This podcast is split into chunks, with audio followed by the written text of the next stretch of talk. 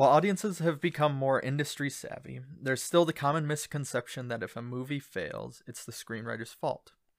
With what could have been, the members of Bloodhound Picks utilized their screenwriting MFAs to see what the script of an unsuccessful movie was meant to be prior to production.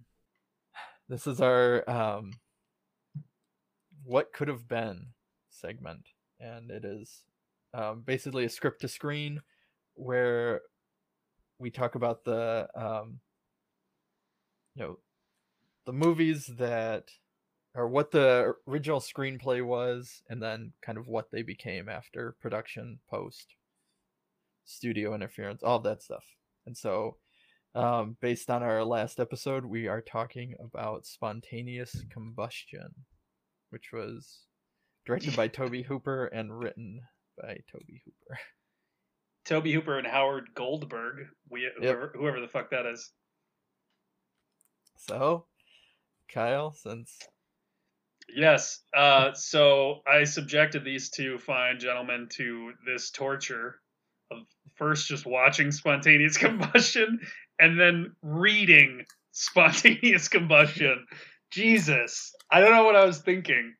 Um, so I think we've discussed this obviously already. So we all know that this is a uh, failure of a movie in, in most respects and it's interesting to me in terms of what it could have been. Uh, I was watching it, some guy's review of it on YouTube, and he put into perspective, I think, what I actually, why I'm fascinated with it, because he said that it was, uh, I don't know why I didn't think of this comparison, but he said that it was like kind of trying to be like David Cronenberg's The Fly, and totally failing basically, but that's what I see like in it. Yeah, it's trying to be kind of like some horror tragedy thing, but uh, so we've all read the script, and really, there isn't a ton of difference. Some of the problems that we mentioned, like characters dying off screen who we've never met, are still there in the script.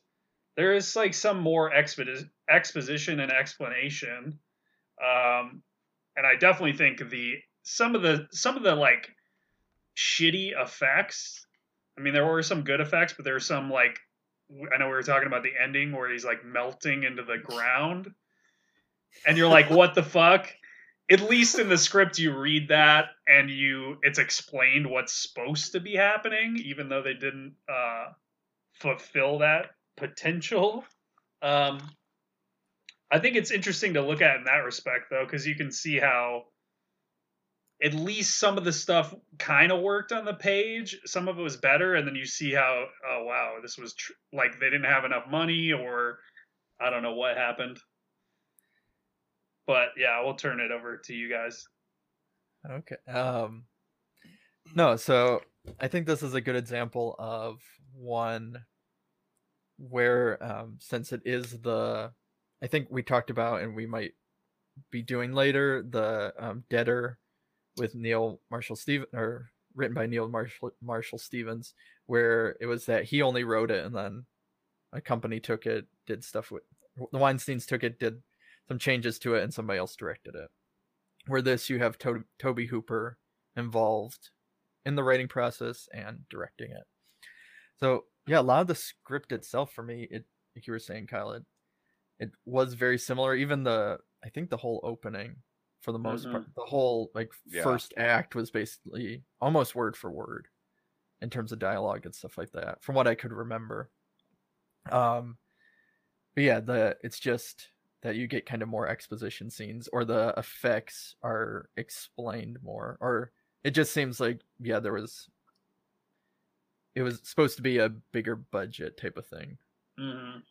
but for the most part like it it does play off as you were saying very similar to the the script or yeah, in the final project I was just gonna say that it was almost like uh, Hooper and and Finkelstein, whoever the other guy was that helped him write it. Uh, it was almost like they thought they had a blank check, um, be, because to me, if I remember correctly, I you know we were. It's been a little while, but um, in the script, if I remember correctly, every single death scene was written well more than what you actually saw. Um, and clearly, every death scene needed to have somebody burned up or some kind of fire effect. You know, so it's it, it was it was like it was like they wrote it with a, thinking they had a blank check to do all these crazy effects. Um, and speaking of which, that means that the John Landis death scene was also overwritten and much better in the script because of how much more suffering yeah. that was inflicted on the character that ultimately we couldn't do. He couldn't do because I'm sure it was too expensive. It was like fucking, wasn't he like vomiting lava or something? Or it was just like, what the fuck? I mean, that really gets to the heart of the segment. What could have been? You could have exactly. seen John Landis die in some epic way. Some Agreed. Bitch. Yeah, I think there's and, a lot of stuff that was more grand. No, what are you gonna say? And and wasn't the in the in the screenplay too? Wasn't the end like pretty much completely different? Because in the film, the climax took place at the the guy's house, but in the script, it was at the hospital. No, I think it was the same. There were I think they rewrote the ending for sure a couple different times. Okay. I think it's okay. That's what I thought. It's closer because he because he goes to the mansion and then they have like a little bit more where they're wherever. Yeah, the, in the ending, it was like I know I mentioned, and it kind of came up in our review of the movie itself, where it kind of feels like it sh- it was heading into like a lawnmower man idea. Oh, oh yeah. Right. Where the ending of the script was like he acknowledges that he's in the circuit or like he's one with the city or something like that. Which and there that's... there was that in the script more. Yeah. Where he's yeah, like calling yeah. her and stuff. And she watches him on like the power line or like electricity coming down the power lines towards her or something weird like that. Yeah. And it's like, no, dude, it's fire. It's not electricity. And Hooper's just like, I'm trying to do coke and drink Dr. Pepper and make a movie, Josh. and I really like Shocker. yeah, it's definitely not as good as Shocker or has oh, consistent. Oh. Dude, there are there are not many things that are as good as Shocker. Yeah. Uh, is that your favorite Wes Craven, Josh? Uh, it might be. What's your favorite Wes Craven, Craig? people under the stairs. Ah, um, yeah, yeah, probably Nightmare on Elm Street, but yeah, Nightmare on Elm Street's good. Yeah, I mean That's they're great. all good, but yeah, except cursed. yeah, dude, and that CGI in that movie. Oh god, yeah. Like most of the, a lot of other things in that movie does not age well. Did Sadly. you guys see? Did you guys see um his Hills Have Eyes part two? No, I I still haven't seen it. Oh my god. It's honestly it's one of the worst things ever made. uh, I'm gonna. Skip. And it was just it's just so clear that you know he because obviously the first film is fucking a game changer, yeah. and I, it's just so obvious that he was pressured and he I think he needed money too. So it's like I'll make a sequel The Hills Have Eyes and make it as shitty as I possibly can and not give a fuck. Okay. So everybody needs money. Unfortunately, true. So are we done with spontaneous combustion, Kyle? Um I feel like there was something I was going to add. I mean, there's a bunch of little things that aren't important. Okay. Um, oh, that's what I was going to say. Amongst other things, uh, there should I think this movie should now only exist as a drinking game, and you should have to drink every time someone says SHC or spontaneous combustion. Because there is like a bunch of parts where people just keep fucking saying that. and you're like, okay, yeah, it's the title of the movie. We got it.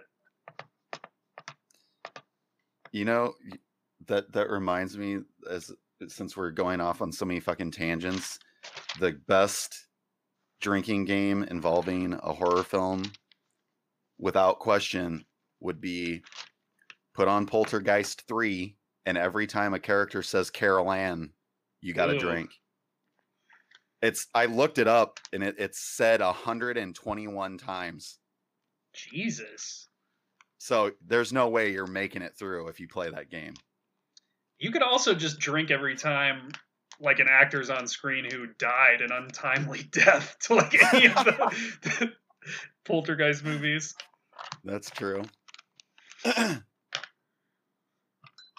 All right, yeah, I think we're done with uh Okay. with it for life. It's too bad though, really, that he that he couldn't do all the shit that he wrote because, you know, it it had it would it have been better? I mean, I don't necessarily think that's true, but it sure as shit would have looked better. Yeah, Yeah, it could have been cooler, and really, yeah, I mean, it it only would know, have. Say, yeah, go ahead. I was just gonna say because you know we still had the the part in the script about the character dying that we never met and and Brad Dourif getting all worked up about it because Right. you know that doesn't make any fucking sense. But Yeah, I was gonna say it'd only be better if he had like a stronger writing partner, but the spectacle stuff that it was all about would probably be cooler to look at. Yeah, it doesn't really have the. I guess now that you said the fly, I could see it a lot, but it doesn't have the character development that the fly has. Not at all. Yeah, Yeah. I think that's what it was trying to do, and it didn't know how to do it at all. Okay, so we are done with spontaneous combustion forever.